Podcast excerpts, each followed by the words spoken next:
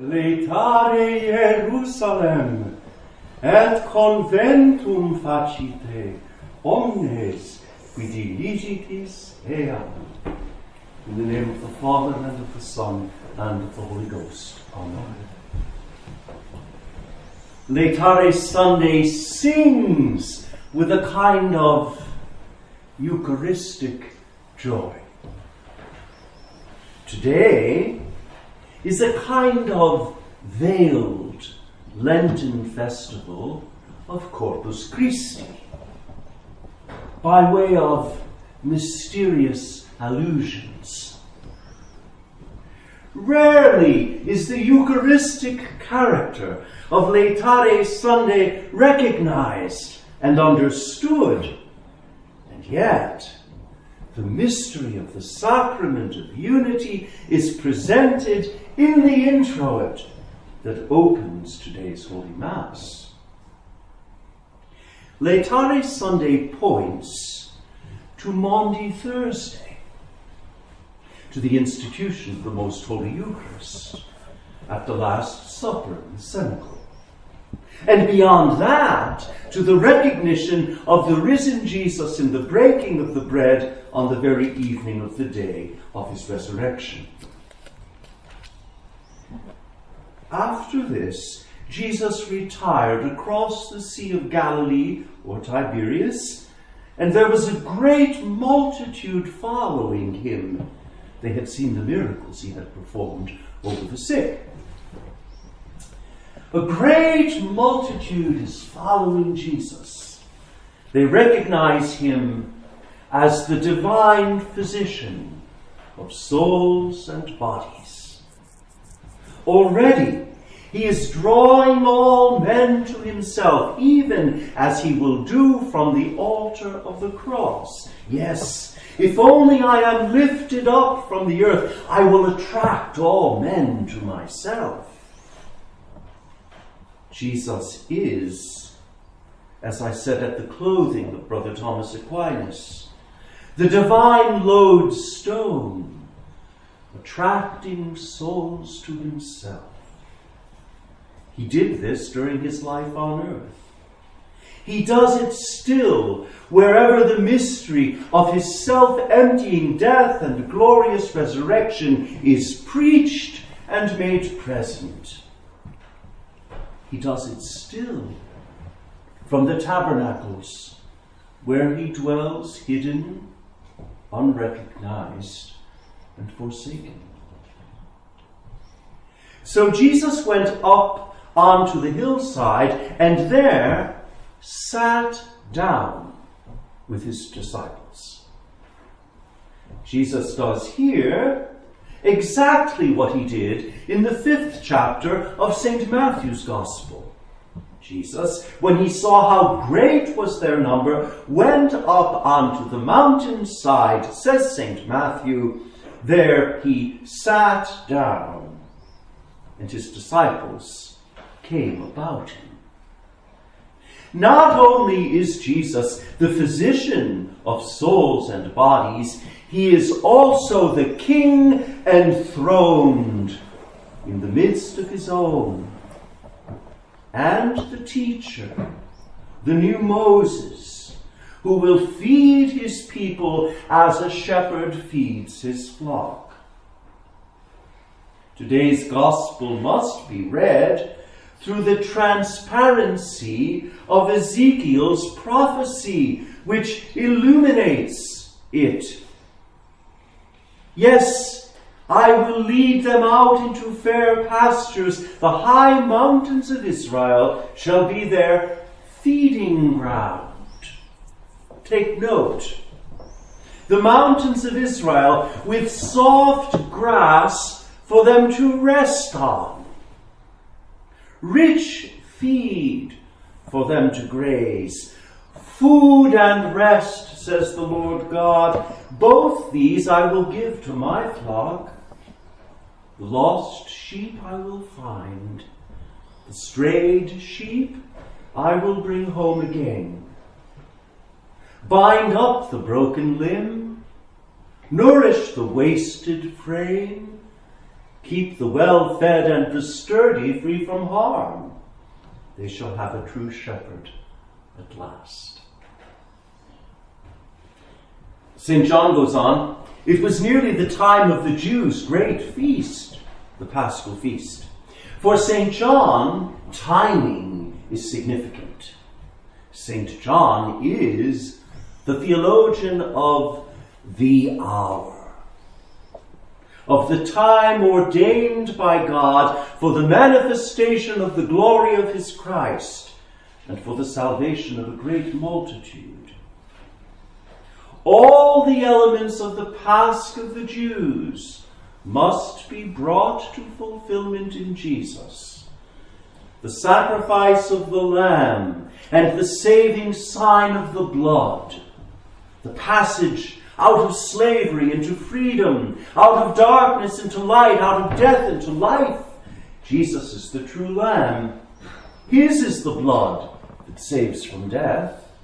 In Him is the passage out of slavery into freedom, out of darkness into light, out of death into life. And now, says St. John, lifting up his eyes and seeing that a great multitude had gathered round him.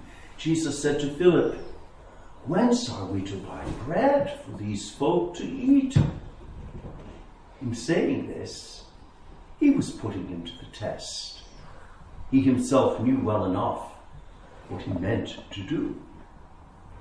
Jesus, lifting his eyes, gazes into the ages yet to come he sees the great multitude of men, women, and children waiting to be nourished with the bread of life. Already, he conceives in his heart the design of a sacrament so wondrous that it must be the invention of divine love, of a God man who will love even unto the end.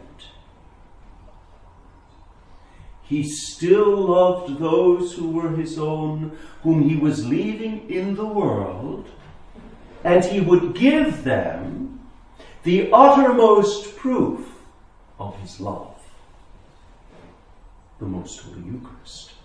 He himself knew well enough what he meant to do. This refers not only to the miraculous multiplication of the loaves and fishes, but also to the miraculous multiplication of himself in every time and place by means of the sacrament of his body and blood. Today's gospel announces the mystery of Maundy Thursday that will be prolonged through the ages on all the altars of the church. This is why the church sings today in the gradual, I rejoiced at the things that were said to me, we shall go into the house of the Lord. What are these things said to her, to the church? They are the mystic words uttered in the cenacle on the night before the Lord's Passion. With desire, I have desired to eat this Pasch with you before I suffer. And then, this is my body, which is given for you. And this is the chalice, the New Testament in my blood, which shall be shed for you. In these words lies hid the inexhaustible wellspring of the church's joy. Philip answered him, Two hundred silver pieces would not be buy enough bread for them, even to give each a little. One of his disciples, was Andrew, Simon Peter's brother, said to him, There is a boy here who has five barley loaves and two fishes. What is that among so many? The miracle of the Most Holy Eucharist is utterly divine. Man, even with all the riches of the universe at his disposal, cannot make the most holy Eucharist. Silver and gold cannot purchase it. No man can produce the living bread with which Jesus intends to satisfy the hunger of the multitudes until the end of time. Man, like the boy with five barley loaves and two fishes, can bring to Jesus the little that he has as a token of cooperation with the divine action. But without the powerful word of Christ and the action of the Holy Ghost, man's little offering remains just that and no more. Then Jesus said, Make the men sit down. There was no lack of grass where they were, so the men sat down, about 5,000 in number. And Jesus took the loaves and gave thanks and distributed them to the company, and a share of the fishes too, as much as they had a mind for. This is the proto liturgy, the very shape of the Mass. Jesus takes bread he gives thanks over the bread. He distributes the broken bread to the company. All are satisfied. In every Holy Mass, bread and wine are taken and set apart to be offered to God in sacrifice, the offertory. The words of the great blessing, the canon of the Mass, are pronounced over the bread and wine, which by the words of consecration become the true body and true blood of Christ. The holy gifts are prepared for distribution to the faithful and finally given to them by the hand of the priest. Then, when they had all had enough, he told his disciples, Gather up the broken pieces that are left over, so that nothing may be wasted. And when they had gathered them up, they filled twelve baskets with the broken pieces.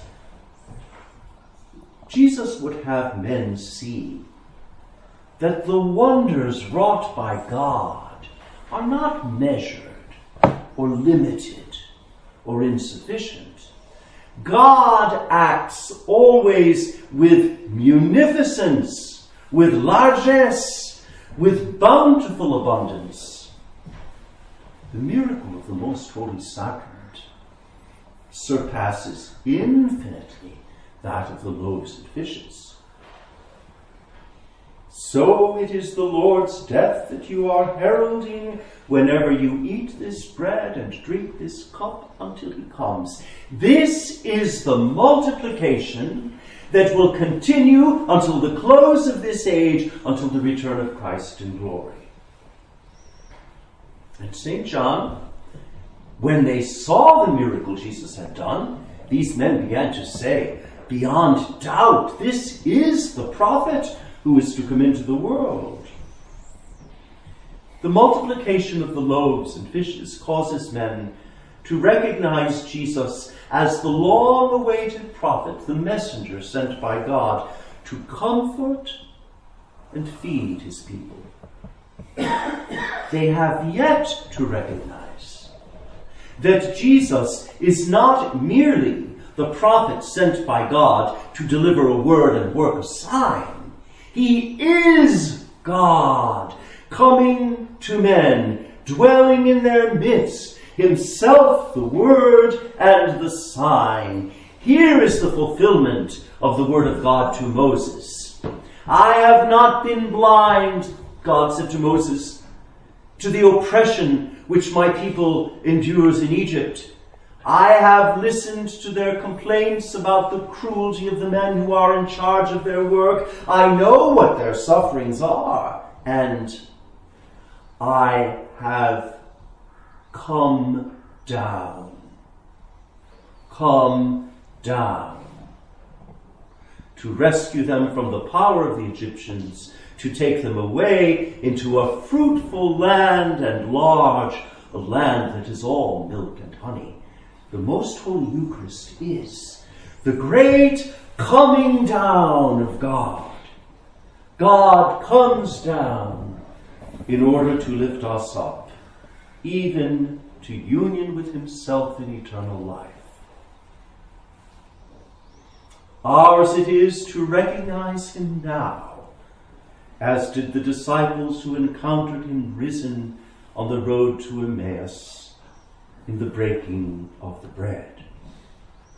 One who receives the body of Christ is taken into the body of Christ, becomes a member of Christ, joined to every other member, and to Christ, the head of his mystical body.